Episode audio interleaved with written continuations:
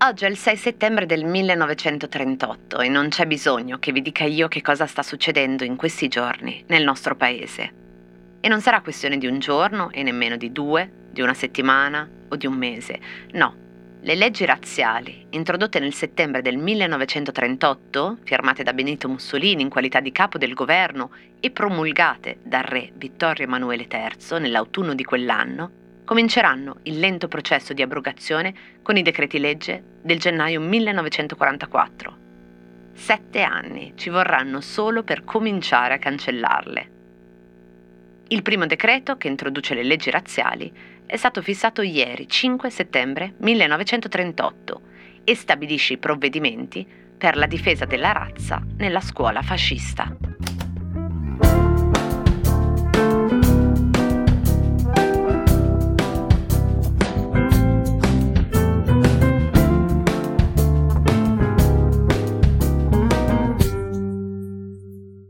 Cosa c'entrano le leggi razziali con un registro?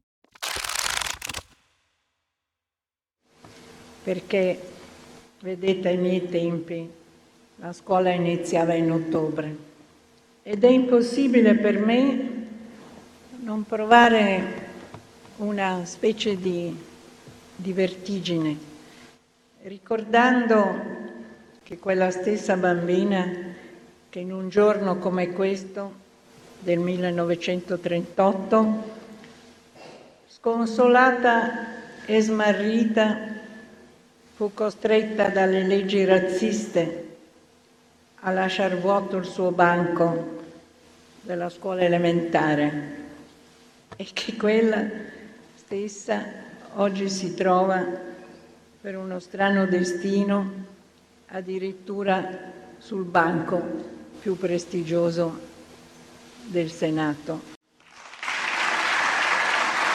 Ora vi chiedo uno sforzo duro e probabilmente non poi così sensato, forse anche un po' scorretto.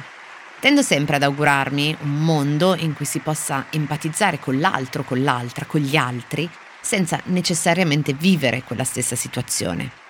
Siete autorizzati a smettere di seguirmi la volta che mi sentirete dire frasi come lo dico da madre, parlo per esperienza, però confrontandomi con la realtà, ogni tanto capita anche a me, capisco che certe cose, certe riflessioni, certi ragionamenti, certi sentimenti anche, si provocano solo con e se succedesse a te, a tua figlia, a tuo figlio? Quindi ecco lo sforzo che vi chiedo. Immaginate che in questo momento vi arrivi una notifica sul registro elettronico, adesso, mentre state andando a lavorare, mentre portate fuori il cane, mentre accompagnate a scuola i vostri figli o le vostre figlie, mentre fate la spesa, mentre cucinate, mentre rifate il letto. Immaginate che apriate la notifica e leggiate che da adesso vostro figlio, vostra figlia, non può più andare a scuola. Non ha fatto niente, non è stato sospeso, sospesa, non ha picchiato un compagno, non ha preso dei brutti voti, ma non è considerato un italiano puro, per discendenza per tratti somatici o per criteri totalmente arbitrari costruiti per inventare una presunta superiorità di alcune persone e dunque una corrispondente inferiorità di altre. Ora, ho detto di immaginare di aprire voi il registro di classe cosa che, mentre è molto familiare per molti e molte ascoltatrici di cosa c'entra, potrebbe suonare alquanto strana per chi non avesse in effetti figli in età scolare o rapporti diretti con la scuola e quindi mancasse di dimestichezza con il registro elettronico. Due parole. Si tratta di un'applicazione digitale associata a un codice meccanografico della scuola e a un codice personale per ciascun alunno o alunna, nella quale è possibile consultare tutto quello che prima era gestito analogicamente esclusivamente sui registri cartacei presenti nelle aule. Voti, assenze, entrate in ritardo, note di comportamento, avvisi, comunicazioni, persino le pagelle che voi adesso potete consultare in tempo reale, avvisati da una notifica dell'applicazione che siete costretti a scaricare se avete figli o figlie a scuola, previa a non poter avere accesso al loro andamento scolastico o alle comunicazioni con gli insegnanti. Un passaggio dal mondo analogico al mondo digitale questo, dove la più grande novità secondo me non è tanto poter consultare questo strumento in tempo reale, anziché per dire leggere le comunicazioni o gli avvisi sul diario, i voti sulla pagella o discutere le assenze ai colloqui con gli insegnanti, ma il fatto che i ragazzi e le ragazze siano fatti fuori, cioè l'impatto della disintermediazione dei diretti interessati e interessate. Cioè i bambini, le bambine, i ragazzi le ragazze non solo non possono più nasconderci un brutto voto e non solo non possono godersi più la sorpresa del racconto di un bel voto, ma non devono neanche più trovare le parole, il come, il dove e eventualmente il se dirci com'è il loro rendimento, perché lo sappiamo noi prima di loro. Quindi la domanda quando ci si incontra dopo la scuola non è più alla fine ti ha interrogato di storia, ma sai che hai preso 10 o 9 o 6 o un'insufficienza? Cioè sono i genitori che raccontano ai figli com'è andata la loro mattina. Oppure si accontentano di saperlo e si smette banalmente di farsi domande. Attenzione, non voglio dire che il registro elettronico sia uno strumento malvagio o da abolire. Credo che potenzialmente il registro elettronico potrebbe essere una risorsa di scambio col mondo enorme, non solo con i genitori. Pensate, che so, poter caricare la rassegna stampa del mattino di una certa testata da commentare in classe, così per fare un esempio. O se le società che gestiscono queste applicazioni creassero dei contenuti integrativi, tipo podcast, sempre per fare un esempio.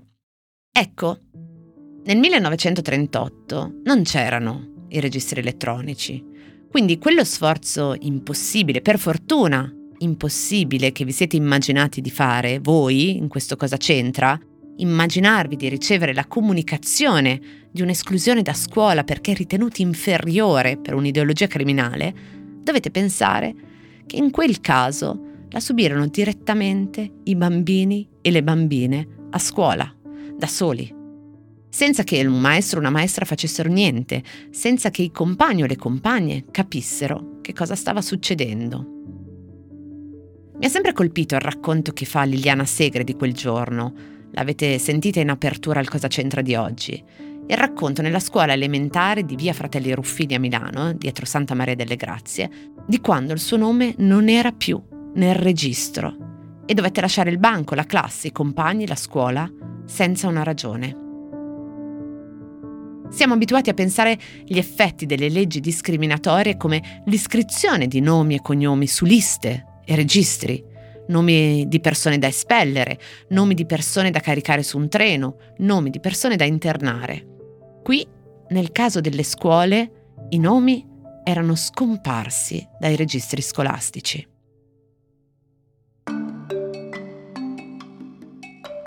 C'è un'azienda italiana che da quasi cent'anni lavora con i registri e lo fa agilmente, passando, anzi integrando la storia del materiale scolastico con la dematerializzazione della scuola. È un'azienda di Parma, si chiama Spaggiari, proprio come il registro elettronico classe viva che forse qualcuno o qualcuna di voi usa e conosce e che oggi parla con 9.000 scuole in Italia, che significano circa 10 milioni di famiglie. L'azienda nacque dieci anni prima delle leggi razziali, ma già in epoca fascista, nel 1926, e nacque con un'invenzione con cui invece la maggioranza di voi ha sicuramente avuto a che fare. Il registro con le alette, quello blu, con l'etichetta bianca in alto nel centro, con scritto registro di classe. Fino a un po' di tempo fa in corsivo, oggi stampatello. Oltre al registro analogico, Spaggiari ha sempre realizzato altri due stampati che il digitale ha fatto sparire, quello delle pagelle e il fatidico libretto delle assenze. Pare che nel 1926 per quell'invenzione il Ministero scrisse allora una lettera direttamente a Spaggiari complimentandosi per l'innovazione del registro che da allora arreda le cattedre, occupando il 60% della fascia di mercato con i suoi 25.000 prodotti. Se vi chiedessi di contare quante cose ci sono in una scuola, dubito che anche il più attento attenta di voi arriverebbe a elencarne più di un centinaio.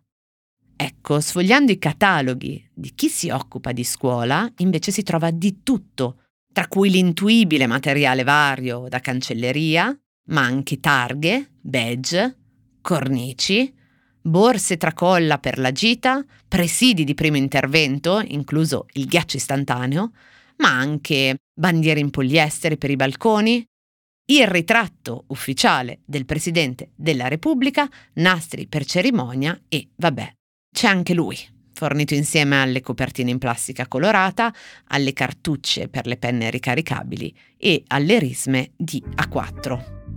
Il crocefisso da parete.